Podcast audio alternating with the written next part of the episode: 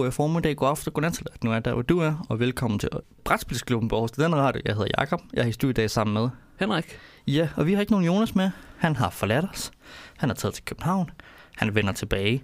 Øh, og vi hører nok også fra ham igen på et eller andet tidspunkt i løbet af foråret. Men ellers så er han øh, ude. Du er stok med mig og Henrik øh, for den nærmeste fremtid her. Dagens tema, det er øh, Netrunner. Android Netrunner hedder det egentlig som er et øh, living card game, et kortspil. Det har et cyberpunk-tema, og hvis nogen af jer er gamle lyttere, der har hørt med længe, så tænker jeg, har I ikke snakket om det før? Jo, det har vi. Øh, så Netrunner 2.0 kalder vi vores podcast mm. i dag.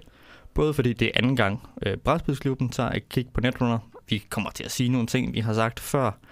Så hvis du har hørt den gamle, så er der nogle gentagelser. Men også fordi, at Netrunner i sig selv lidt er kommet i en 2.0 udgave. Altså ikke helt en 2.0 inden ved jeg tror måske, de kalder det. Der har været rotation i det. Det giver ikke så meget mening, at Netrunner er, men det vender vi tilbage til. og øh, så er der kommet et nyt starter-set. Ja, eller så vil sige, Netrunner, det er jo, når jeg siger, det er et living card game, det betyder, det er sådan et kortspil. Lidt eller sådan noget som Magic eller Hearthstone eller øh, nogle andre af de her ting, hvor der kommer en masse nye kort til hele tiden, og man bygger et dæk. Det er et Netrunner faktisk med to, to dæk og tager med til at spille med. Så der er en masse kort, der roterer og når du roterer, så er der altså nogle andre, der er kommet ud. Så vi er i 1902.0 nu med nogle andre ting omkring os, hvordan metaen har ændret sig, og også fordi der er nogle kort, der er blevet banned, øh, de nogle nye ting der. Og der tænker det er relevant, også fordi, at der er kommet ud kommet det, der hedder Terminal Directive, der er et legacy campaign udvidelse til Netrunner, som udover at tilhøre nogle almindelige kort, indeholder sådan en kampagne, legacy kampagne ting, som vi også kommer forbi i dag. Det var introen til Netrunner. Kan du øh, sige lidt, hvad, hvad, hvad er Netrunner så for et slags spil? Netrunner, som sagt, er det her living card game, hvor den ene side spiller en øh, mega corporation i den her cyberpunk-verden. Den her øh, mega corporation, den har masser af onde planer. Den øh, har nogle agendaer, som øh, det simpelthen skal prøve at få øh, i hus. Den anden spiller er så hackeren, eller ikke hackeren, det er runneren, som det hedder på øh, Android Speak.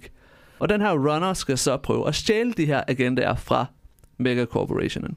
Og det gør den ved at lave... Corporation har de her forskellige øh, server, som den ligesom har lagt foran sig. Og runneren prøver så at lave de her runs på serverne, og så ligesom stjæle kort øh, derfra. Ja, det er jo sådan en dejlig tema-ting, at man altså, de her kort, de kan, som runneren skal have fat i, kan være i øh, korpens dæk, de kan være på korpens hånd, de kan ligge i korpens discard pile, eller de kan ligge ude på bordet i det, man kalder remote server. Og det er sådan en sjov ting, at man kan lave runs som, som runner på. Øh, kan du gå ind og kigge på din modstanders øh, top kort eller top kort? Ja, det giver ikke mening, fordi der kan ikke kende for flertalsformer på dansk her, den måde jeg siger det på. Et eller flere kort for, øh, for kortens øh, dæk, toppen af dækket, eller for kortens øh, hånd med kort for at prøve at finde de her agenter, eller finde andre ting, du kan på anden måde skaffe dig af med. Ja, det er kort om, hvordan man spiller. Ja, altså, så, så forsøger Corporation selvfølgelig at beskytte sig ved at lægge. Det hedder en eller anden grund ICE, som er egentlig sådan nogle firewall-systemer. Forskellige forsvarsmekanismer, yeah. man lægger ned foran sin server, og øh, ved at gøre andre mulige ting. Korpen kan vinde på andre måder end at øh, score sine pointer. Man kan også slå sin runner ihjel. Det kan man. Øh, pænt omskrevet til at flatline runneren. Ja. ja, jeg er ret det mest betyder at dræbe dem. Ja. Øh, og så har man også vundet. Ja. Øh, runneren kan også vinde ved, at korpen løber tør for kort. Et meget normalt, meget usandsynligt scenarie. Sidst vi mm. snakkede om Netrunner på den her øh, podcast for lidt over, ja, over et år siden, der sagde jeg, det havde jeg aldrig set ske før. Jeg har set mm. det ske nu. Jeg har set det ske til mig i en turnering. øh, men men det, det er det, man kalder at mille og det er egentlig mest en regel for, at Corporation ikke bare trækker spillet ud ja. og sidder og siger, jeg skal aldrig gøre noget, jeg, jeg, øh, du kan ikke vinde. Ja. Tilbage til. Skal vi sige noget om tema? Det er... Ja.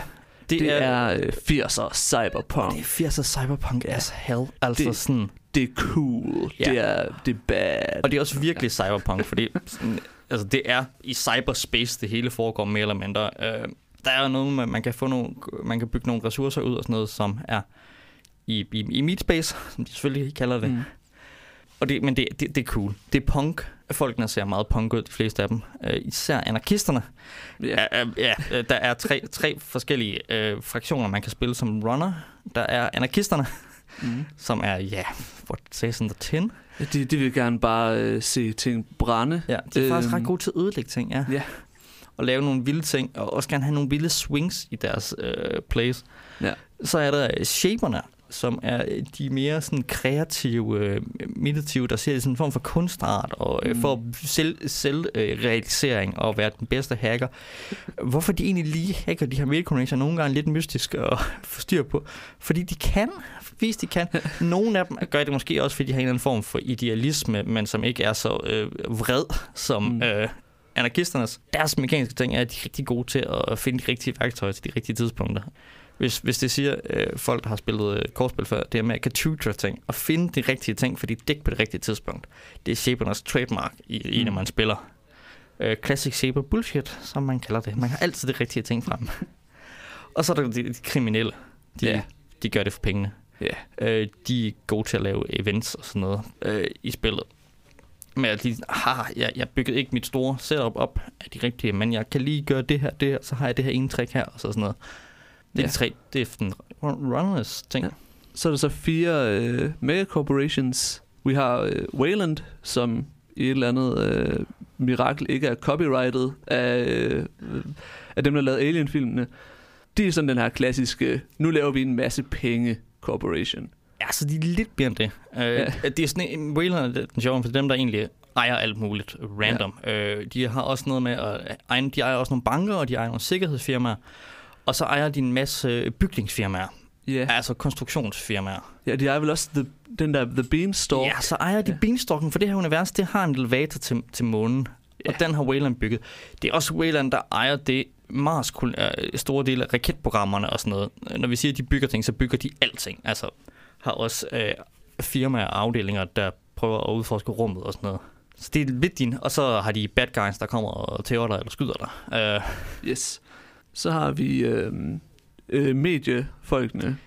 NBN. Ja. Øh, News Broadcasting Network, eller Networking Broadcasting News, eller whatever. Mm. Øh, forestil dig, at øh, CNN og, og Google og Amazon slog sig sammen med Hollywood og opkøbte hele Hollywood. Og jeg fik lige Disney med. mm. Øh, Disney er snart ved alt, alt, alt, du nogensinde drømt om. Og, og lavede en stor korporation, der, sælger, der laver tv og radio, og øh, producerer reklamer og laver target marketing. Og laver nyhedsprogrammer også. Ja. Som de oprindeligt startede med, men de laver alt muligt underholdning. Sælger der også legetøj. Øhm, så har vi øh, Genteki, som er øh, klon... Nej, vent, nej, det er ikke dem. Jo. Jo. Jo, de laver jo. kloner og øh, bioengineering i det hele taget. Ja. Og det her, det bliver øh, typisk 80'er, fordi Genteki er jo selvfølgelig et japansk firma. Mm. Fordi at øh, alt øh, cyberpunk fra 80'erne skal have et øh, japansk øh, islet. Yes. Det er ikke helt tilfældigt. Det skyldes, at i 80'erne var Japan verdens næststørste økonomi. Ja. Så når man forestillede sig en fremtid, hvor øh, mega corporations dominerede verden, så gav det mening, at nogle af dem var japanske. De, ja. De, det, de laver klon og ja. anden form for øh, binding. De laver også øh, genmodificerede planter og dyr og sådan noget. ja. Og så har de en tendens til at øh, sætte fælder for runneren, Ja, som springer dem i luften. ja in, uh, in-game, vi glemte at, at NBN's ting in-game er især, at de er gode til at, øh, at finde runneren, sådan Mm. mekanisk, og noget, man kan give tags på folk. Det er NBN's sådan specialty. Ja. De er gode til fælder, de er også gode til den type ice, der hedder, altså de er ikke gode til den ice, type ice, der hedder um, sentries. Ja. Som tit er ting, der gør nasty ting. Uh, Waylands uh, type af barriers, og de er mest bare sådan nogle, jamen vi stopper dig. Mm. Din Tekis er Sentry, som er, vi gør skade til dig, eller vi tager smadrer dine programmer. Og så har vi har Spyroid, Har spoiler, ja. som jeg lige skulle til at sige, laver kloner. Men jeg ved ikke helt, hvad De er det la- egentlig, de laver? De laver Byroids. I, ja. Ja. Og en Byroid er ikke en klon. En Byroid, det er en, det er en, det er en cyborg-ting-agtigt. Okay. Øh, og så ikke Yes. yes. helt, fordi de er, de er groede cyborgs. en, en, en Byroid har en mekanisk hjerne. Altså, det, det, det er en meget avanceret... Det er en robot med, Mm. en, med en flesh and blood krop et eller andet sted, men med en robothjerne. Yes. Ja, det er lidt specielt, men det er, altså, det er en form for cyborgs, Ja. øh, som er øh, et konkurrent til, øh, hvordan fremtiden skal se ud. Din Teki og øh, Aspire kæmper om, øh, de kæmper det, de kalder the labor replacement market, arbejdskraftserstatningsmarkedet, Ja. om øh, hvorvidt det er kloner eller byroids, der skal erstatte arbejdskraft. Det er kapital i sin reneste form. Vi kan nu Yes. sælge arbejdskraft som kapital. Det er også cyberpunk as fuck et eller andet sted. Det er det. Altså det her, det er jo nærmest ren øh, sådan... Øh, ja, sådan neuromancer. Ja, men, men, men udover det, så laver de en masse med altså sådan self-learning programs og sådan noget, fordi at deres Biroids er, har programhjerner. Så det er også med kunstig intelligens af dem, der har lavet alt med. Altså en klon er mere eller mindre sådan en eller anden... Øh, de har en biologisk hjerne, men er, er, er, når vi siger klon, så snakker vi også kloner, der er sådan... Ikke rigtige mennesker, men, Mm. mm. men, men kloner, som er programmeret genetisk til at, kunne, til at gøre nogle bestemte ting. Ja. Ja, og det er øh, et spørgsmål i universet, også hvorvidt kloner skal have rettigheder. Mm. Ja. Der er et kort, der hedder Clones are not people. det, øh, det er selvfølgelig et øh, din kort Yes. Det var Nå ja. vel øh, temaet. Jeg skal lige nævne noget, man nu snakker vi. Cyberspace. Der er en ting mere til temaet. Cyberspace i det her univers, det er, jeg vil kalde det et fysisk, nu kan I se min situationstegn, fysisk sted. Altså, det er også derfor, at folk er runner. Du jacker ind, Mm. og så, tager du, så står du lige pludselig inde i cyberspace med din krop og skal møde de her ting. Sådan totalt syretrip-agtigt egentlig at, at være inde, og når du laver runs, fordi at en del med det her cyberspace, der knækker du din krop med en avatar ind i, Ja. og så skal du forbi de her forhindringer, som Ja. kan være en mur, eller en, øh, en samurai, eller hvis det har Spyro, så kan det også være en Byroid, der sidder og styrer et eller andet forsprogram, der kommer en avatar af, og sådan noget, som de så skal forbi ved hjælp af at kalde på de her mystiske programmer, også de har, som er deres hjælpeprogrammer, som kan gøre forskellige ting. Så det er sådan en idé, altså, det, du, du runner, fordi du løber i det her sådan, ikke fysiske, men øh, rum her, hvor du hacker ind i. Det er ikke mere bare at sidde og kode og skrive nogle koder. Det er at jack ind til et sted, Ja. som er sådan en totalt surrealistisk udgave af The Matrix. Ja. Det er ligesom i... Nej, det ved jeg ikke ligesom i hvad. Snow, altså Snow Crash er nok det, ja. Ja. den typiske roman. Men jeg ved jeg tror også, altså Neuromancer kom jo var ligesom en af de første, og der jacker det vel også nærmest ind Ja. i sådan rent, og ligesom træder ind i verdenen. Men, men den type, altså det, Ja. det er, selvom, selvom Netrunner er fra 96, Ja. så er det meget tidlig cyberpunk, 80'er cyberpunk, in, inspireret ikke? Altså i sit tema. Ja. Ja, ellers er ikke så meget andet at sige, at, at universet her er, det, det hedder Android Netrunner, fordi det er en del af Android-universet, som er det Fancy Flight Games cyberpunk-univers. Der er sat nogle andre spil i universet, Ja. øhm, Der var selvfølgelig Android. Ja. Øh, som er et spil om at være kriminel i det her cyberpunk-kriminel eller sådan noget. Ja. Så er der New Angeles, som Ja. faktisk er meget netrunner, for det er noget med de fire mega corporations kæmper om magten i den her uh, setting, der hedder New Angeles. Som er, er en del af settingen også mega cities. Altså, det, det, Ja. det er byer, der...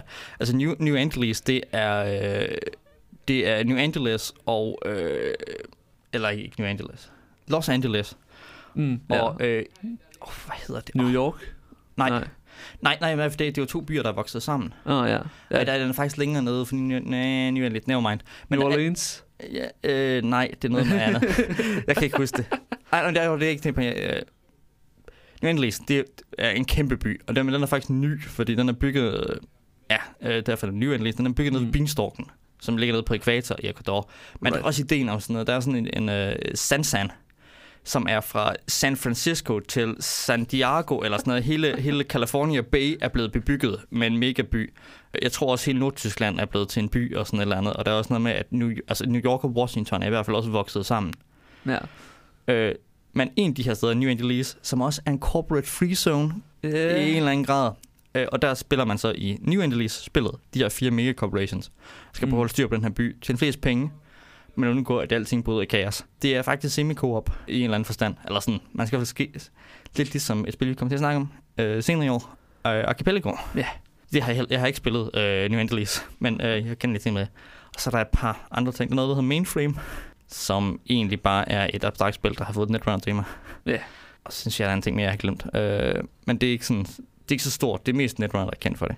Ja. Der er muligvis et, et rollespil på vej. Ja. Øh, det tror jeg, fordi at Fantasy Flight Game har startet et rollespilsystem, de kalder Narrative Dice Games eller Genesis System. Jeg ved ikke helt, hvad det er, de kalder det egentlig. Øh, som indtil videre kun har et rollespilsystem ind under sig, som er Star Wars-systemet. Øh, og jeg, satser, jeg tror på, at der kommer et Cyberpunk-system i Android-settingen så længe nok. Ellers er der skrevet nogle fiktionsbøger og nogle lorebøger og sådan noget. Det er et univers, man kan dykke lidt ned i, udover på den måde, som universet mest bliver udforsket i, i Netrunner, som er ved øh, masser af artwork, ved flavortext og ved, hvad hedder, der er sådan nogle små indlet med Mm. baggrundshistorier om nogle af runnerne og corporations og sådan noget. Ja. Ellers må man købe en stor bog om øh, universet, hvis man ved mere. Det har jeg overhovedet at gøre. Jeg har aldrig gjort. Jeg ved en del om universet, tror jeg. Det, det, det giver et okay idé om det univers, man er i ved efterhånden at læse kort og, og se på ting. Og Ja.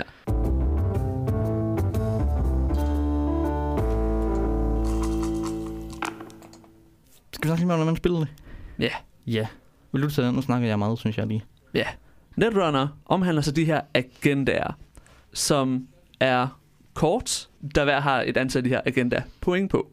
Og hvert corporation deck skal have et vis mængde øh, agenda point i sig, alt efter hvor stort dækket er. Øh, corporation har de her tre centrale server, som ja, de hedder øh, Research and Development og Headquarters og øh, Archives. Men det er dybest set altså ens dæk, ens hånd og ens discard pile. Og derudover så kan man så øh, installere kort i det, der hedder remote Service, hvor man simpelthen laver en ny server og sætter et kort ind i. Til at beskytte de her server, der kan man så installere det, der hedder ICE, som så er programmer, som runner så skal igennem, for at kunne accesse de kort, som er i den server, som det laver runnet. Og runneren har så en lang række kort. Det man simpelthen installerer er delt ind i tre sådan Ja. ja. kategorier. Der er sådan ressourcer, og så er der øh, hardware, og så er der så programmer. Og programmerne, det man nok bruger flest af, er det, der hedder icebreakers. Som simpelthen er programmet installerer, så er, at man kan bryde igennem det her ice. Man kan komme ind i de lækre, lækre corporation server. Derudover så er der så også kort, som man kan spille, så de har bestemte effekter. Det hedder events. Og hvad gør øh, resources og hardware? Ja, altså det gør jo så, altså specifikt ting, men generelt tror jeg, hvis resources giver penge, og hardware giver andre bonusser. For eksempel så giver de, gør det så, at man kan installere flere programmer, men det gør også, giver også det, der hedder øh, link strength, som er noget, man bruger, når, hvad hedder det, nogle gange så støder man på noget ice, som prøver simpelthen at trace runneren. Og når der er sådan et trace, så øh, betaler hver side så penge, og den som er med at have på det første, den højeste værdi, hvad hedder det, enten så sker tracen ikke, hvis det er runneren, hvor det lykkedes. Hvis det er corporation, så sker tracen så, og så har den en eller anden effekt. Ja. Typisk med, at så giver den et tag på runneren. Ja, eller sådan, nu vil jeg til, altså, Ice, det kan gøre forskellige nasty ting ved dig. Ja. Det, kan, det kan stoppe dig, eller det kan skade dig, det kan tage, no- noget af det kan tage dine programmer ud, noget af det kan... Ah, til din resources er ikke så meget, der sker. Uh, Mm. Men er de her typer også lidt for at sige... Uh, altså, programmerne det, der interagerer med is. Og så gør det også nogle gange andre ting. Ja. Uh, men, men, men hardware og res- resources er tit nemmere at, at få korpen at komme af med. For eksempel, Ja. hvis du er blevet tagget, hvilket nogle gange kan ske ved trace, det kan også ske på andre måder. Det er tit et trace involveret. Så, øh, så du, hvis du er tagged, det kan du komme af med. Men hvis du ikke gør det, så kan runneren gøre forskellige... Ja, runneren, så kan Corp gøre forskellige nasty ting, eller fortælle det rigtig kort til dig. I gamle dage, der kunne de brænde dit hus ned. Det, øh, det kan de ikke længere, for det kort, det roterer ud. Scorch Earth, hvor de brænder ja, din boligblok ned, og satser på, at du dør af det. Eller de kan, de kan lukke din, øh, din pengekonto. Øh, men de, de kan altid, selvom de ikke sidder nogen kort, så kan de altid trash dine ressourcer, hvis de har dig tagt. Fordi så kan de ved de cirka, hvor du er hen. Så de kan begynde at gå hen og tro dine venner, og, øh, og sætte ild til dine favoritbarer, og øh, sådan nogle andre ting. Det er også noget tematisk, ikke? Altså resources, det er kontakter, og det er steder. Mm. Det er, de kan faktisk også give links. Hvor, hvor at du siger, at det giver kort, det giver penge, det giver nogle special effects. Hvor at hardware mere direkte tit understøtter øh, programmerne, end ved at give ekstra Mm. plads til at flere, eller ved at give Ja. det, man kalder recurring credits til. ICE-programmer skal interagere. Der er tre typer af ICE. Ja. Der er tre typer programmer, så de passer fint. Man skal have det rigtige program, for at interagere med det rigtige. Og så pæn er verden heller ikke, fordi der er programtyper, der hedder AIs, der ikke interagerer med alle Mm. øh, typer ICE, men øh, for det meste er svære og har nogle direkte counter i noget ICE også. Så er der øh, virusprogrammer. Det er øh, programmer, som Anark vist har flest af. Ja, Det vil- det er ja. sådan en anar- anarkist-ting meget, ikke? Ja, og de har alle sammen til fælles, at de på en eller anden måde akkumulerer virus counters, som ligesom lige så stille gør dem, gør at de kan, man kan bruge dem, eller de gør, at de bliver stærkere, gør forskellige ting. Og det der er så lidt sjovt, det er, at Corporation har sådan en speciel action, hvor de bruger tre kliks, en klik det er en action, på simpelthen at purge alle virus counters, som er i spillet. Ja, og det er et godt segue til øh, noget af det, der er med, med, med Netrunner, der gør det Ja. specielt. Det er, at man har kliks på sin tur. De har ikke det har ikke faser i turen. Der er ikke en øh, draw, research, øh, whatever fase. Der er to ting, der er specielt.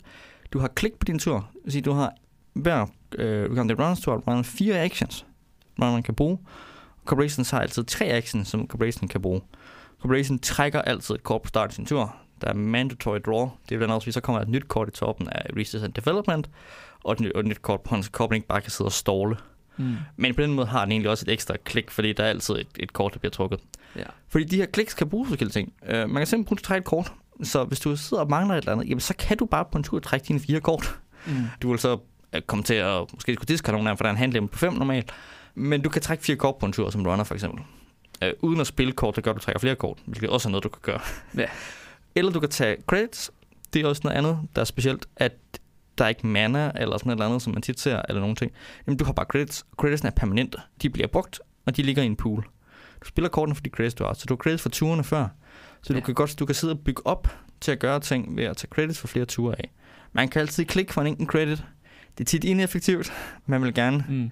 hellere øh, spille nogle kort, der gør, at man kan. Men nogle gange så øh, har man bare ikke penge til at spille de kort, der giver flere penge. Eller ikke de sidder med dem, måske de skal bruge et eller andet, eller ikke lige ved, hvad man skal bruge, for man sidder lidt og afventer ting. Så kan du installere ting, eller spille ting. Ud af ting, man installerer, så er der også event-kort. Mm. De hedder operations, hvis det er corporation-kort, men øh, det er det samme. Altså sådan en one-use-kort. Og så er der andre ting, man kan gøre med sin klik også. Run kan selvfølgelig lave et run på et klik. Så er det centralt at uh, integration mellem spillerne i, i Netrunner, ikke? det er at lave de her runs. Som sagt, så er der lidt andre ting. Man kan, man kan clear tag, hvis man er runner, Ja. ja. eller man kan Purge views, purge sin counters. gang, så kræver alle tre klik. Ja. Ja. Det er hele ens tur. Øh, men så er man aim med views counterne. Ja, og en ting med de her øh, flatlining, det øh, kan sjovt nok også ske på to forskellige måder. Øh, den ene er, at hvis man tager skade, så skal man discarde et kort. Der er tre slags øh, skade. Der er meat damage og net damage, som fungerer ens, men som bliver bes- man kan beskytte sig mod gennem forskellige ting. Og så er der så brain damage, som er rigtig sjov. Altså hver damage gør så, at man skal discarde et kort, øh, et, et, ja, et kort fra sin hånd. Men en brain damage gør, udover at man skal discarde et kort, også at ens hand size bliver reduceret med en resten af spillet. Og nogle gange så er det så brain damage ligesom noget, man får påført sig af corporation. Men nogle gange så, specielt anarkisten mener jeg, har også kort, som giver en, en stor bonus sådan lige med det samme. Men så tager man så brain damage bagefter. Der er et øh, fint andet rekord, der er Anagas Fuck, der hedder Stimhack, som også er navnet på en, en, en ke- kendt Netrunner øh, webside øh, forum, Stimhack, øh, som øh, simpelthen er, det giver en brain damage til dig selv, men det er, øh, du får 9 credits til at bruge det her run. Øh, og det er ganske okay, man kan credits at bruge på et run. Det er sådan en, du troede ikke, du sidder og regnede på alle dine økonomi, du troede ikke, du kunne komme ind. Mm. Jeg er stemhacket ind. Og stedet den, at Jens har lagt noget i din remote server. Ja, yeah. men det er brain. Men altså, ja, flatline, Ja, det er så, hvis man løber tør for kort. Ja, hvis du, hvis du skal discard og ikke kan som runner, så har du tabt spillet. Og, og der er nogen øh, corporation setup, der, der satte sig på at gøre. I gamle dage, øh, før rotation, var det meget med at øh, tag runneren. Vi har spillet kort, der gør, at man kan tag dem, og så brænde deres hus ned. Ja. Øh, det er ikke helt sådan, man gør det længere, men det er stadig muligt at slå folk ihjel på, på lignende måder. Mm. Blandt andet ved at øh, få nogle tags på dem, så aktivere Boom, som det hedder, det fine kort, der gør, der gør hvad er det, 7 meat damage. Runner sidder med med hand size på 5. Ja. ja. Øh, og det, der, der, faktisk så har det har det fine artwork, det har et øh, billede af en af runnerne, som er roteret ud af, af, af setupet nu her, som bliver skudt. Men det, man aldrig fik nævnt, som en meget vigtig ting den det er hidden information. Alle de her kort, som Korben installerer ned, alle de kort, der ligger ud i en server, som enten kan være en agenda eller et asset, kan det også være, som er de der ting, det er Korbens svar på ressourcer, ikke? Mm. som enten giver penge eller kort, eller gør en eller anden special effekt. Eller det kan være en, uh, en agenda, eller det kan være en upgrade. De ligger ned, face down ned i serverne. Og ud foran serveren ligger iset ned face down, og bliver først, man kalder det rest, af en eller anden grund, det er sådan noget cyberpunk speak. Det bliver rest, når runneren møder det. Så når du løber ind på en server, du ikke har været på før, eller når det er en ice, du ikke har set møde før, så ved du ikke, hvad det er. Så der er det hele det her sådan, okay, jeg kom ind der, jeg ved ikke, hvad der er. Hvad, hvad har han? Der er jo mange penge, har han. Hvad kan han res? Og sådan noget spil. Ryan har også lidt information, for man sidder jo med en hånd med hemmelige kort. Og det kan være for eksempel, jamen, du troede ikke, jeg havde det program, der kunne komme igennem din mur. Det har jeg. du troede ikke, at øh, jeg kunne komme ind her. Jeg havde, det jeg havde så det lige det event, der kunne hoppe over dine ice. Eller du troede ikke, jeg havde pengene. Jeg er stemhacker mm. og kommer ind. Så der er også noget med runnen med lige at prøve at sidde og holde tilbage, og ikke ja, mm. bogstaveligt talt øh, vise sin hånd for tidligt, men, men at sige, jamen, du ved ikke helt, hvad jeg har tricks op i, op i ærmet. Ja, og noget af det sjove, sådan, øh, specielt når man spiller mod øh, Jinteki, øh, det er så ligesom at prøve at eller det hele tiden sådan, også hvis man spiller mod øh, NBN, øh, så er det meget sjovt ligesom at prøve at regne ud, hvor har hvor, hvor fælderne gemt henne. Hvad skal jeg prøve at undgå ligesom at løbe ind i? Og nogle gange så, fordi man kan godt øh, installere noget i en remote server, så ikke beskyttende noget ice over hovedet. Øh, og nogle gange så skal man så sidde der som runner og tænke, okay, enten så er det en virkelig åbenlys fælde, ellers er der faktisk en agenda lige der, som man bare lige kan gribe. Og det udvikler sig meget hurtigt til de her sådan, ja, bluffing og mind games og... Øh, ja, der er ja. også, altså det vil sige, øh, man skulle, man skulle agenda ved at uh, advance dem. Uh, ja. Og agenda, de har et uh, advancement cost, som, altså det er den sidste ting, Run gør, uh, Korp kan gøre med sit klik, det er, at man kan tage en, en penge, lægge ned på et kort, der ligger face down, og sige advance kortet. Og det kan være, det er en agenda. Det er det tit, for det meste. Og den bliver så uh, advanced, og den skal advance x antal gange for at blive scoret. Og der er nogle gange 3, 4 eller 5 uh, advancement, og du har kun tre klik på en tur. Mm. Så altså det med at sige, du kan ikke bare lægge den ned og score den for det meste. Så skal du lave nogle shenanigans, der gør, at du har flere kliks.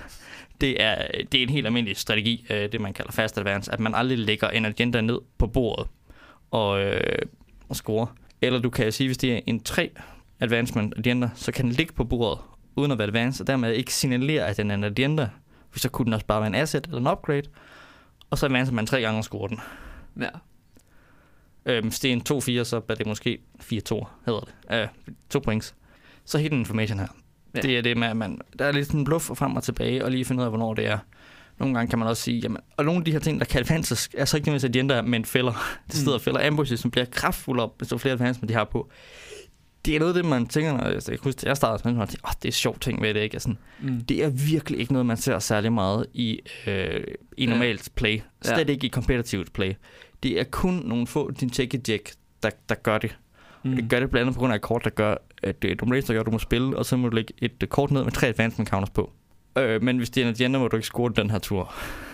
Okay, ja. Men så ved du aldrig, om det er en, øh, en øh, 5-3 agenda, mm. eller om det er en rigtig nasty fælde. Øh, for ja. eksempel øh, din take egen fælde, der gør to øh, net damage for hver, hvad hedder det? Uh, advancement, advancement counter. det er 6 net damage. Så det kan du overleve, for du kan trække op til 6 kort, så kan du løbe på den. Ja.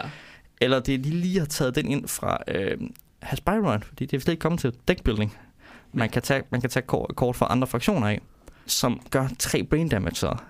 Au. Ja, fordi så har du ikke lyst til at binde en snær, som er en anden form for fælde mm. senere. Fordi så er du død, fordi du har en max hand size på 2. Deckbuilding. Ja. Ja, nu nævner jeg lige. Der er, øh, man har som sagt de her fraktioner, som vi har nævnt før. Der er fire korp-fraktioner og tre runner-fraktioner. Passer ikke helt. Der er også tre mini-runner-fraktioner, men dem glemmer vi lige for nu. Yeah. Selvom en af dem er en ond alien, øh, måske, eller en form for De fire, runner, øh, de fire korp-fraktioner og tre runner-fraktioner og de har deres egen cardpool, så er der nogle neutrale kort, som alle kan spille med, og så har hver... Man spiller ikke bare en... Man spiller ikke bare Wayland, man spiller en speciel udgave af Wayland altid, mm. som gør, at man får en special ability og nogle deck building uh, guidelines. De for det meste vil den hedde, at man har 45 øh, minimum size i sit dæk. det hedder næsten alle også for runner, og du har 15 influence. Men der er nogle corporations, eller øh, nogle IDs hedder det, men der er nogle af ID'sene, som det hedder, øh, de har forskellige former for øh, mega corporations divisioner, eller de forskellige runners, de forskellige anarkister eller shapers, som har måske, øh, nogle har 50, nogle der har 40 dæk, øh, og nogle der har 12 influence, nogle der har 17 influence, nogle der har, en der har 10 og sådan noget, afhængig af, hvor, hvor magt for magtfuld måde at balancere dem på, hvor magtfuld deres øh, ability er. Men øh, så har man sin, sin faction aktionskort, og man har sin influence. Og influence gør, at alle kort for andre fraktioner og nogle neutrale kort også, de har et influence cost, der kan være fra 1 til 5. Mm. Så med det, det koster at tage en kopi af det kort med i sit dæk. Så man kan hente nogle få kort ind fra andre fraktioner. I gamle dage, før rotation, var, var det en klassiske at øh, tage øh, det kort, der hedder Scorch Earth fra øh, Wayland, som var der med, at vi brænder, kommer og brænder din bygning ned af kortet og slår dig ihjel. Tag det ind i, i uh, øh, NBN, Øh, eventuelt sammen med det kort, der hedder Traffic Accident, som er, at vi får dig til at køre galt kortet. fordi at øh, begge de kort for, man karakter krævede, at man havde tagget runneren. Og NBN var mester Jeg tagger tagge folk. Øh, så det endte med, at nogle af NBN's bedste kort egentlig kom på whalerne af. øh, man trak dem ind i i dækket. Nu er skort ikke længere en ting, men også det var lidt mystisk setup. Men yeah. man kan dækbilde på tværs og tage alle mulige ting ind. Du kan også, især som runner, vil du sikkert gerne have nogle øh, icebreaker ind fra andre fraktioner af, fordi du har, hver, hver fraktion af runners har en type ice, de er gode imod. Der er Mhm. tre hovedtyper af ice. Barriers, sentries og øh, codegates. Vi glemte codegates, da vi snakkede om øh, tidligere. Barriers, dem, de stopper der for mest bare sentries. De er, de er nasty, de kommer i varianterne anti-personal, der gør net damage, og destroyers, der gør, smadrer dine programmer. Og så er der codegates, der gør weird stuff, og nogle gange bare stopper dig. Nogle gange gør lidt skade, og ellers gør weird ting. Mm. Men der er tre typer af breakers, og hver runner-fraktion. Criminals er gode over for sentries, øh, anarchs er gode over for barriers, og øh, shapers er gode over for code gates. De har henholdsvis deres killers, deres, bre- deres øh, breakers, nej, jo. Øh, Jeg kan slet ikke huske, hvad de, hvad de hedder. De har henholdsvis deres killers, deres fractors og deres øh, decoders, Ja. som øh, gør, og så må man gerne have nogle for de andre fraktioner, fordi især startsetupet af de her, der er nogle start i, i, i startsættet, nogle, øh, nogle barrier breakers, der aldrig bliver, øh, ikke barrier breakers, nogle, nogle icebreakers, der aldrig rigtig bliver brugt, fordi de er så elendige, men det er bare Mm. for, at fraktionen har noget infaction. Ja. Og corp influence kan så gå på alt muligt. Det kan gå på at købe alle mulige tricks ind, det kan gå på at tage nogle øh, pengekort ind for den anden fraktion af. Og det er sådan en del af det her dækbillede. Og der er selvfølgelig en masse, øh, i- der er ret stor meta omkring, hvad, hvad der er godt at bygge, og hvad der er og sådan noget om, om Netrunner.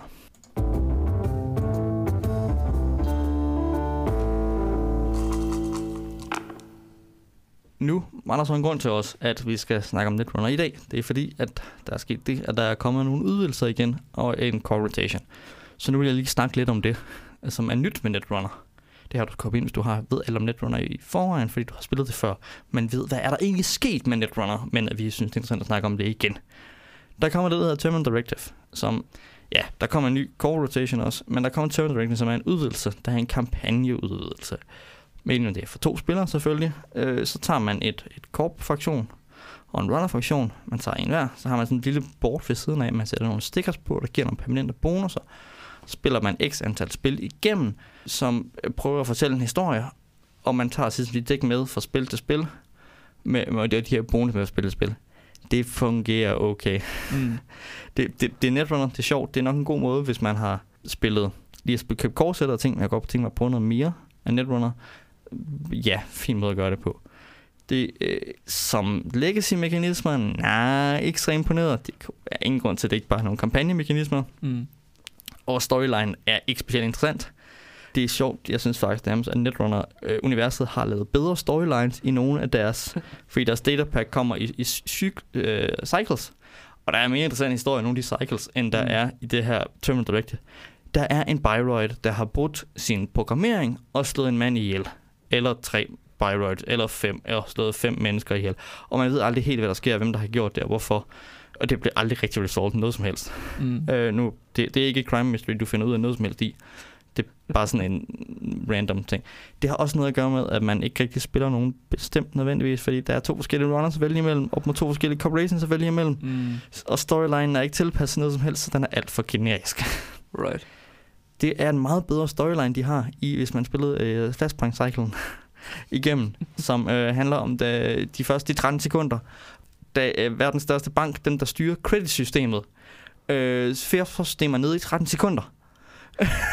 hvor alle øh, er inde og råde med alting, som gør, at øh, verdensøkonomien bliver kastet nærmest ud i kaos. Øh, New Angeles, byen, som vi nævnte også før, som er den store, øh, ender med øh, mere eller mindre der er store protester, og det ender med, med, med mere eller mindre direkte krig mellem forskellige korporationsfraktioner øh, i, i, i på gaderne og forskellige øh, private security teams. Og til sidst så må øh, regeringen, amerikansk regering intervenere ved at sende hoverboats øh, og øh, militærfolk i power armor ned for at genoprette orden over det her øh, free, øh, commercial free area og true med at integrere det hele ind i USA og stoppe øh, free staten. Og så finder de en fredskonference. Der er også noget med der Water Tower Incident, der protester bliver skudt og alt sådan noget. Meget spændende storyline, de godt kan skrive. Eller dengang de lavede en storyline omkring valget i Indien, øh, som havde en stor kampagne omkring, hvorvidt kloner skulle have stemmerettigheder. Og der er en politiker, der blev myrdet og alt muligt. I sådan nogle, der er sådan nogle små storylines i deres datapacks, at det begynder at blive. Eller i hvert fald eller så udforske din location, ikke? Men, men der er nogle storylines der. Og det er bedre, end det, de har lavet i Terminal Directive storyline. Men det, det er fint, så det har nogle gode. Der kommer også nogle kort i, som man bruger til almindelig Netrunner Play.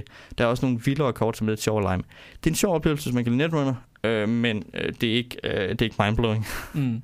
Men så er Netrunner jo roteret. Hvis du spiller Netrunner før, så er der sket en masse nye ting. Jeg har nævnt øh, flere gange med, i gamle dage kunne man få give eksempler på ting, man ikke kan længere. Øh, nu kan man nye ting. Der er kommet et korset også. Det betyder, at der er sket de to første cycles, det vil sige 12 datapacks er, øh, er roteret ud af Netrunner. Og så der, i, i forbindelse med det, der gjorde de det, at de kiggede på korsettet og sagde, jamen vi er ikke helt tilfredse med, hvordan det er. Vi tager nogle af de kommende kortsæt-kort, og så smider vi dem ud af spillet, og tager vi nogle af de kort, der egentlig skulle være roteret ud i to data pack, ind i kortsættet og laver kort 2.0. De har både smidt kort ud, der var alt for stærke, og de har smidt kort ud, der var alt for svage. Øh, så du har egentlig nok et, et kort øh, 2.0 nu, der er meget mere balanceret det, udover det her, har der også været et øh, ny tilgang til, hvordan man øh, laver tournament deck building, som egentlig også bare er, øh, de fleste jeg kender, der øh, spiller det relativt casual, spiller efter tournament-reglerne, når de laver deck normalt, fordi at hvis man, jeg ved ikke, jeg ved ikke, folk gør en hjemmestuer, egen, hjem, egen, egen stuer men sådan noget dæringsklasse, så spiller du også turneringer, fordi at folk sidder også og spiller Netrunner for at øve sig, for at blive bedre til turneringer, ikke? Eller har lyst til at spille den meta, der er der. Men, men de er også blevet ændret. Der var noget med, der hed Most Wanted List førhen, som havde med, at man betalte bonus influence for at tage kort med, uanset om de er sin egen fraktion eller udefra.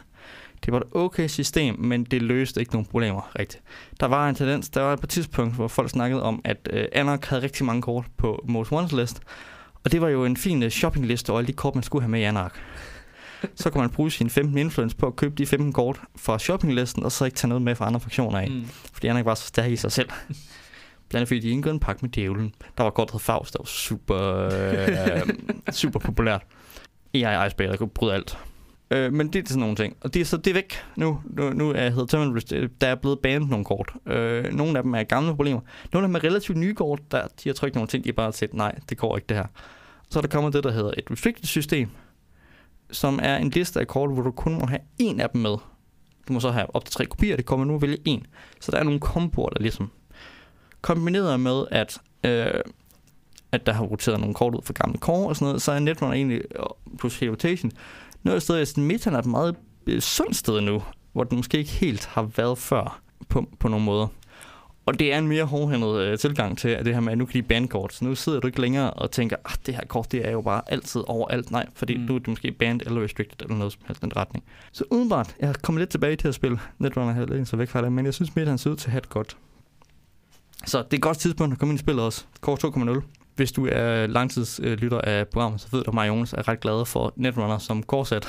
Mm. og Tor 2.0 ser også fint ud.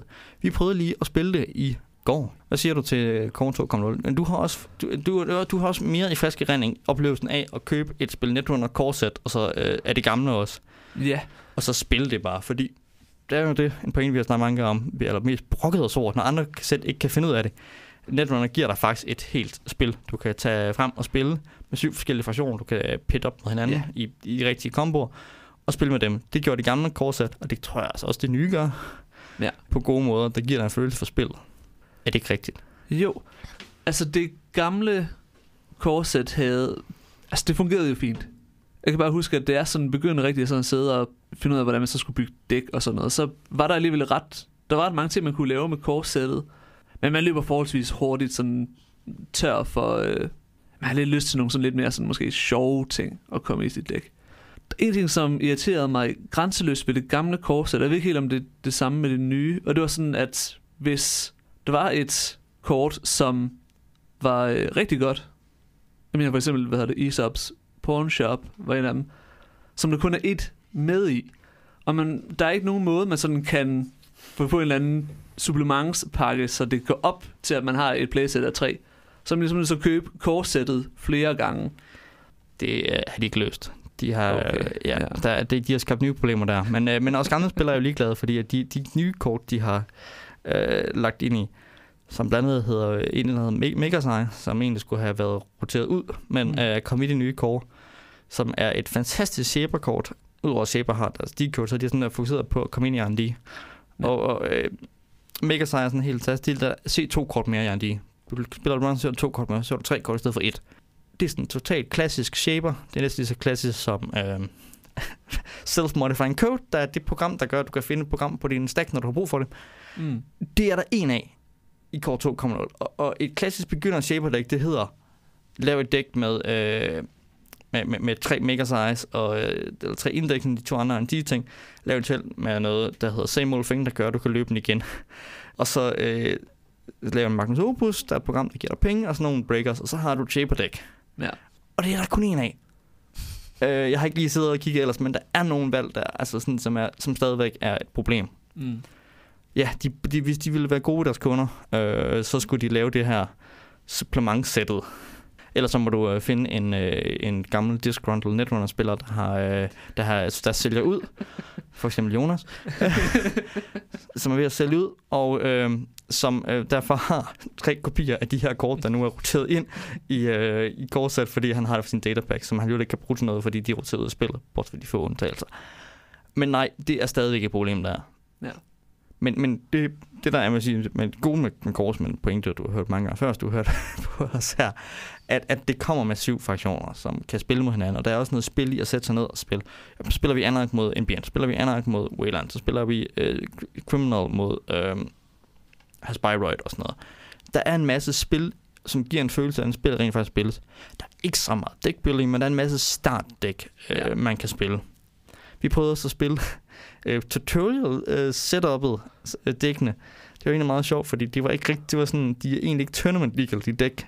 De har bare en, øh, de har også nogle rigtig elendige, de har bare en masse kort for de forskellige. De har bare også nogle breakers, der er ret, ret elendige med i, i, i dækket. Men fordi man ved jo, hvad man spiller imod det andet korpdæk, så man ved præcis, hvad for noget ice der er, ja. så, så er det bygget til at gå okay op. Men ellers, nyt kort.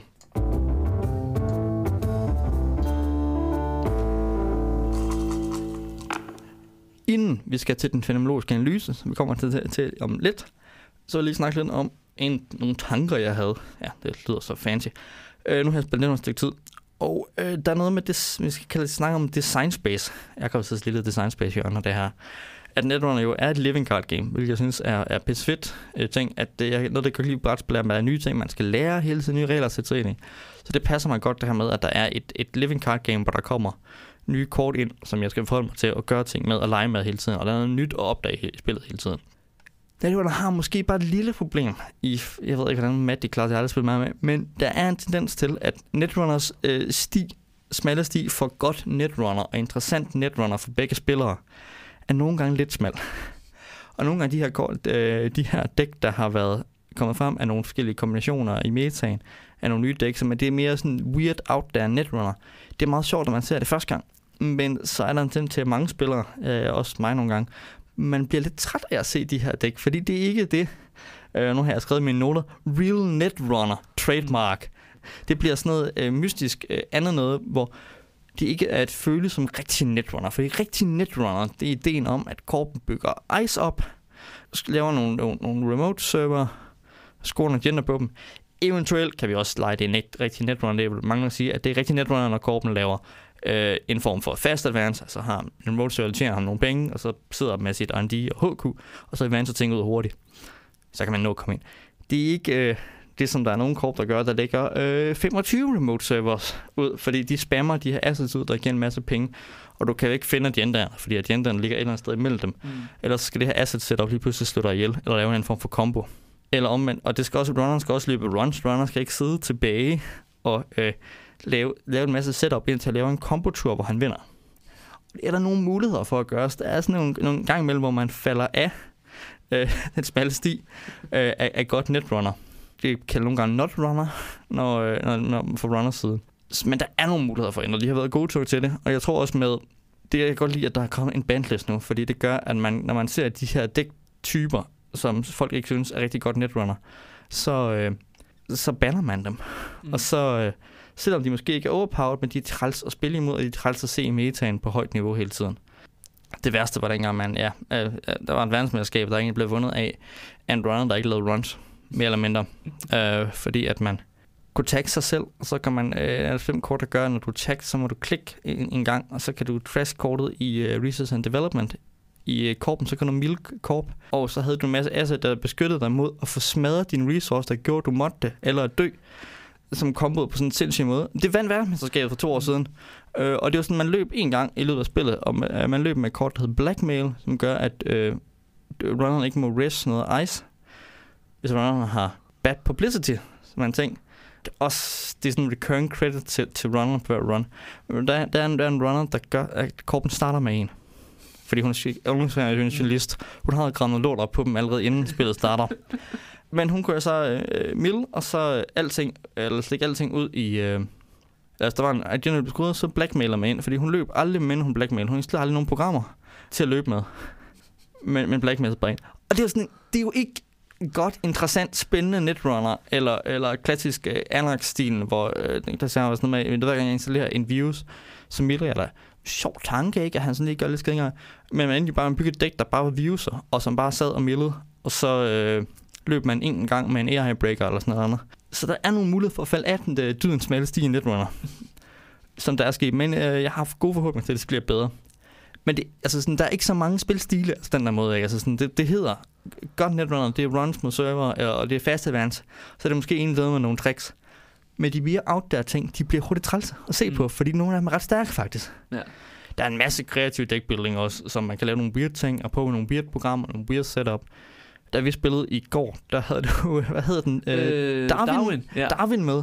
Øh, der, eller Darwin jeg ved ikke, hvad den hedder, som er en, øh, et program, som er en virusprogram, jeg aldrig har set nogen spille med, men øh, vi begrænsede cardpoolen, så Dietmar, han blev, øh, han blev lidt desperat og tog det her program, som får en styrke hver gang, man ja, programmer har styrker også, og øh, jeg vil slet ikke komme forbi. altså det får en styrke øh, i begyndelsen af hver tur, hvis man betaler en credit. Ja.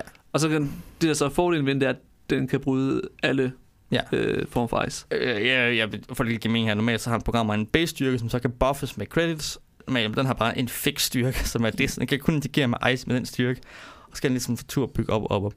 Det er nogle sjove nogle. Der er nogle sjove breakers indimellem, og de har også smidt nogle af de... Øh, nu har rotation også været rødt op i nogle af de mest sådan, almindelige ting og komboer. Men jo, det er egentlig bare det, ja. Den, øh, der, der, der, design space er på nogle steder måske lidt begrænset, ikke? fordi at de her øh, øh, weird contr- øh, combo deck, som en eller anden form for control deck, ikke er særlig sjovt netrunner. Mm.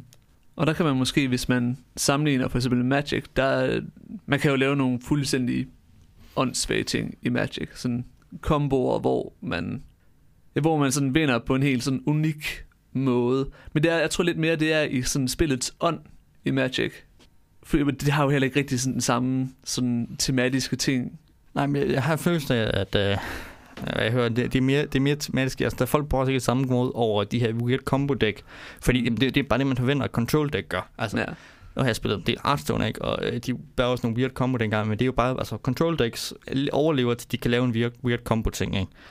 Og det gør de en sted sin netrunner, men det er bare sådan, det er jo ikke det, man vil i netrunner. Netrunner vil du have, at, fordi det centrale netrunner er runnet. Mm. Og integrationen mellem spillerne i runnet her, som er det vigtige. Og det er det, nogle af de her dæk, de, de uh, prøver at uh, komme ud om. Altså at spille, spille netrunner et eller andet sted, ikke? Nogle folk synes, det er pisse sjovt at prøve at bryde spillet ned. En del af den kreative dækbuilding er på at spille ned. Problemet er, når de her dæk bliver metadominerende. Mm som, som både det her øh, mystiske deck, og som også det, man kalder asset spam, fordi ja. man bare bygger 15 assets på 15 remote server øh, ud. Øh, især i, i Prison Lock, øh, den tjekke version af, hvor du øh, ikke kunne løbe på noget som helst, så du net damage, og så du ikke, ikke strykløb, så du også net damage, og så var du død lige om lidt, og du kunne ikke gøre noget ved det.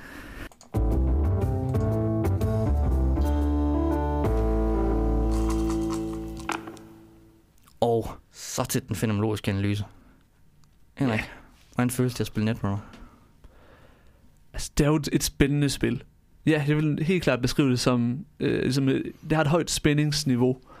Fordi man har, men også fordi man har hele det her som med, hvor man ligesom prøver sådan at regne ud, hvad modstanderen har gjort. Det er mere en sådan, øh, og det er måske der, hvor hvis man sige, problemet lidt med øh, de her Notrunner ting, at i andre spil har man måske en tendens til lidt at måske køre sit eget spil på en eller anden vis. For eksempel i Magic kan man godt have, jamen det er godt, hvis nu man for eksempel spiller Control Deck, så øh, kan det godt være, at man så prøver man jo ofte lidt at stoppe modstanderen i det, han har gang i. Men ofte så er der ikke sådan så meget mere til det end det. Hvor her, der er der hele tiden det her, øh, hvad skal man sige, ja, spil, øh, som ligesom foregår sådan, faktisk sådan i, altså nede sådan på de enkelte runs, er der et helt lille sådan spil i, hvordan kommer jeg igennem det her? Hvordan sørger jeg for, at Corporation bruger flere penge end, hvad hedder det, øh, jeg bruger så mange penge, at de ikke har tid eller ressourcer til at bygge deres agenda op. Så jeg synes, det er et, spændende spil. Og ja, man føler sig vel lidt som en hacker. Ja, det gør man altså. Ja. Eller jeg vil sige, øh, nu har jeg spillet lidt længe, så noget af følelsen måske væk, men jeg kan da huske fra tilbage til, at noget af det der var, det var, at man altid følte sig, som om man må lige ved at tabe, eller anden må lige ved at vinde. Fordi Mm. der er den hemmelige information, og man ikke rigtig ved, hvad der sker. Og øh, korten har alle de her hemmelige kort liggende ned, som kan være nasty og astma, eller umulige at komme igennem, og alle de her penge, og hvor er de enderne hen.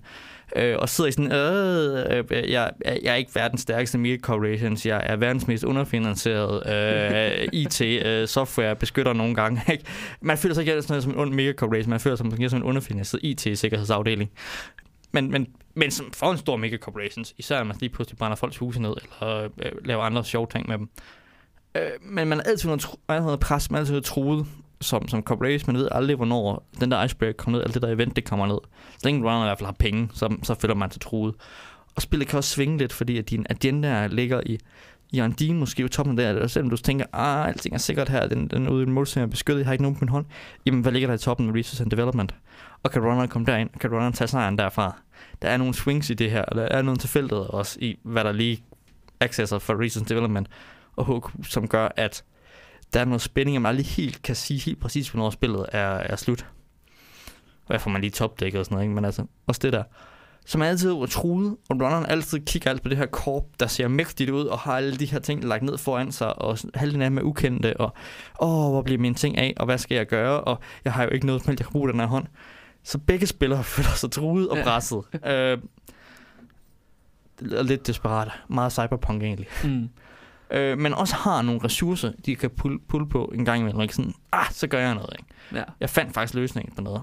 Og så sidder man og prøver at regne bluffs ud og regne noget matematik og øh, sådan nogle ting. Ikke? Ja. Og en anden ting, som jeg rigtig godt kan lide ved spillet, det er, at det har faktisk ret meget humor i sig.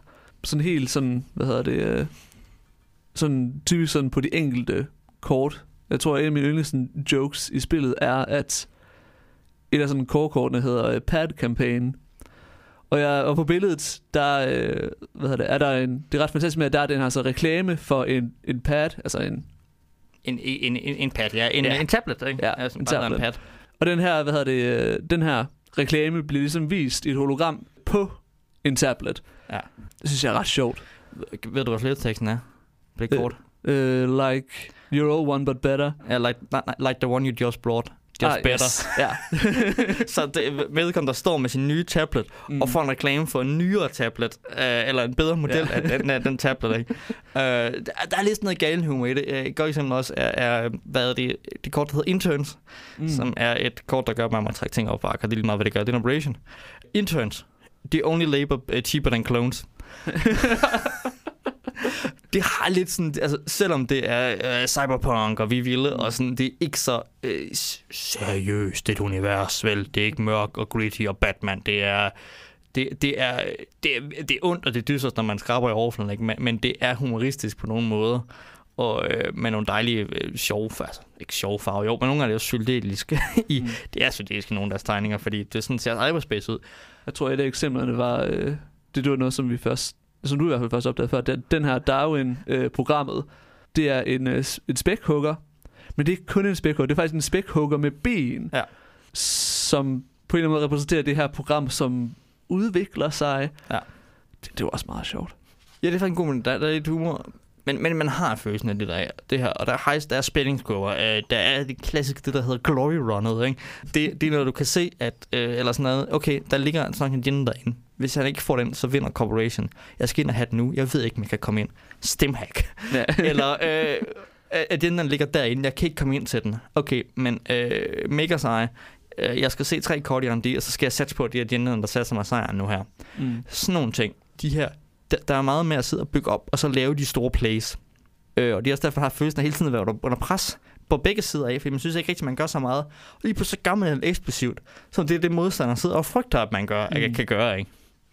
Der er ikke helt så meget bluff og øh, poker øh, bluff mm. og, og sådan noget i det, som man nogle gange skulle tro, der var, når man begynder at spille Netrunner. Altså, det må jeg sige nu, det kan være, at det er noget det, jeg skulle være bedre til, hvis jeg virkelig skulle være god til Netrunner, ikke? Men mm. øh, at finde ud af, hvornår man lige en bluffer og sådan noget. Øh, fordi der er lidt nogle bluffmuligheder, men ikke så meget, fordi folk bygger også nogle dæk, der ikke rigtig har fælder, fordi de er for inconsistency simpelthen. Altså, mm. det, det, når man vil spille i turneringer, så man har et dæk, der er til at spille stabilt.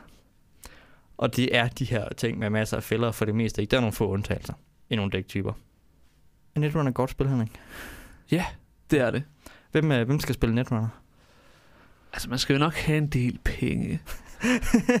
ja, altså, hvis du vil spille det som, som hobby. Mm. Øh, men øh, tilbage til Netrunner. Ja. Også kort 2.0 nok i endnu højere grad end Go.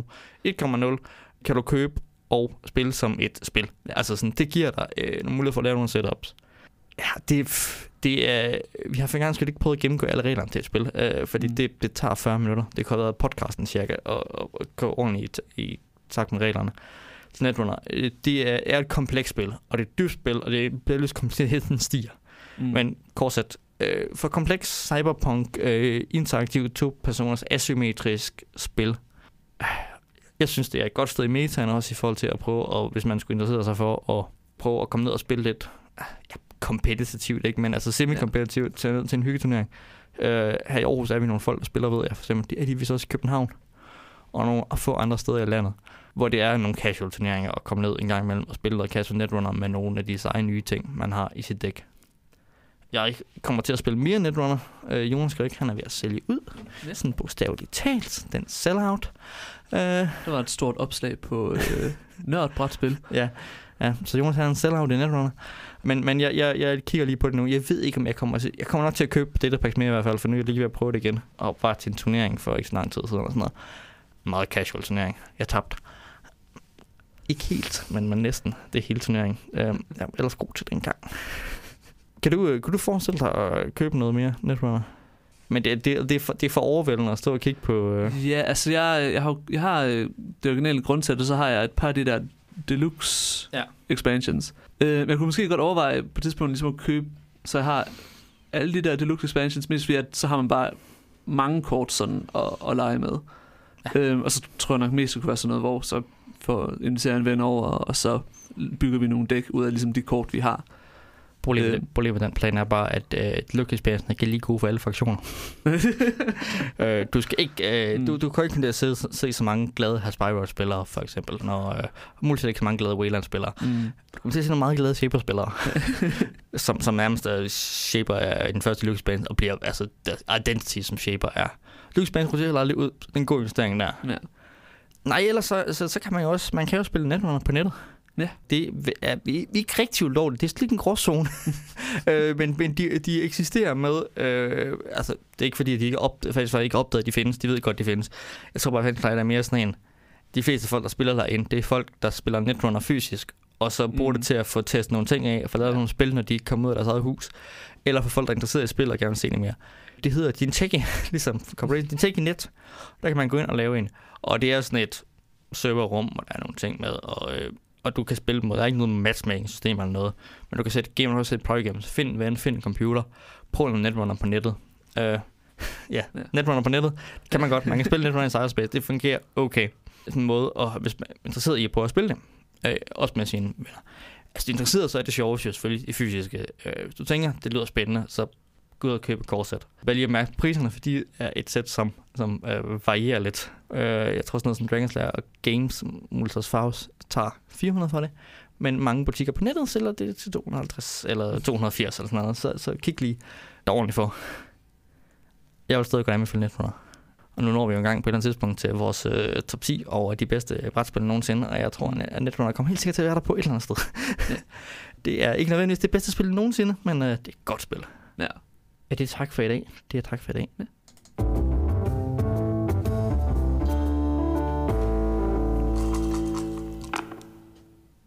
lille update fra, hvad der kommer til at ske i fremtiden. Vi har klubspil her i januar. Det har vi rykket en uge, hvis du ikke har bemærket det. Uh, hvis du sidder ned uh, i brætspilsklubbens lokaler nede ved Studenterradioen i dag og tænker, øh, Øh, hvor vi podcast ud og tænker, hvor er de henne? Så er du ikke opdateret, jeg, har, opdaget, at jeg har rykket begivenheden. Sorry. Øh, men begivenheden er, er rykket til, så det kommer lige en uge længere frem.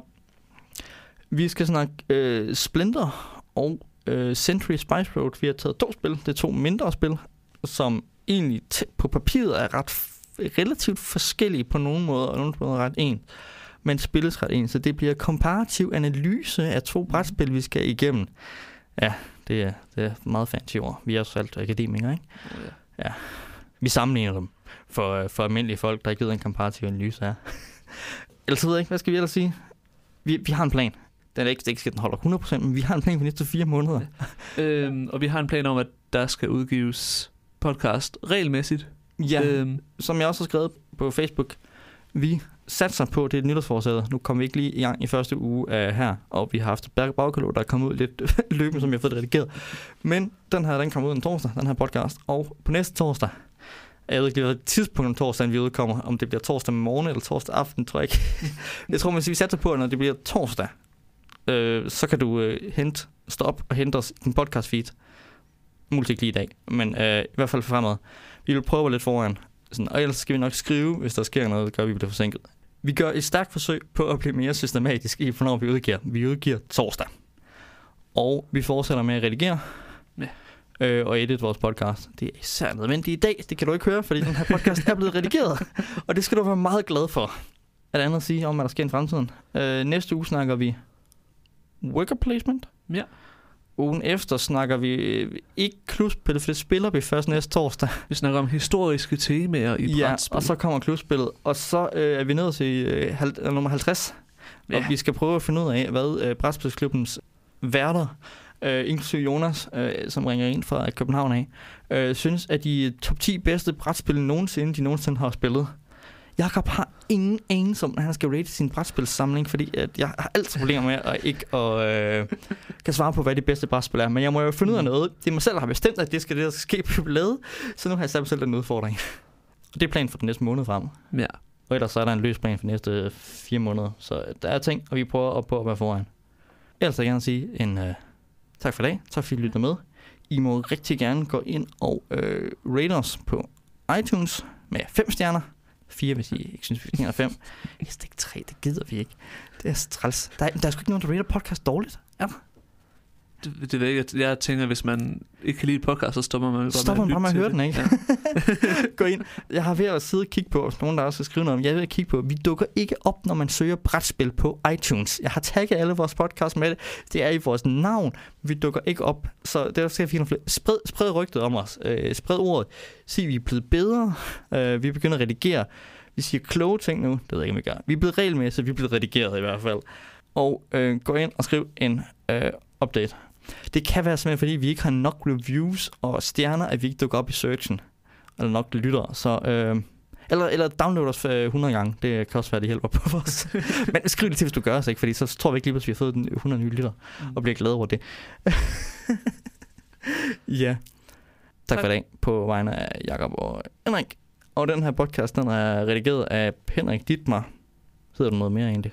Nej, det Nej, af Henrik Dittmar. Og hvis det vi bliver enige om, at det er ham, der redigerer den her. Farvel og tak.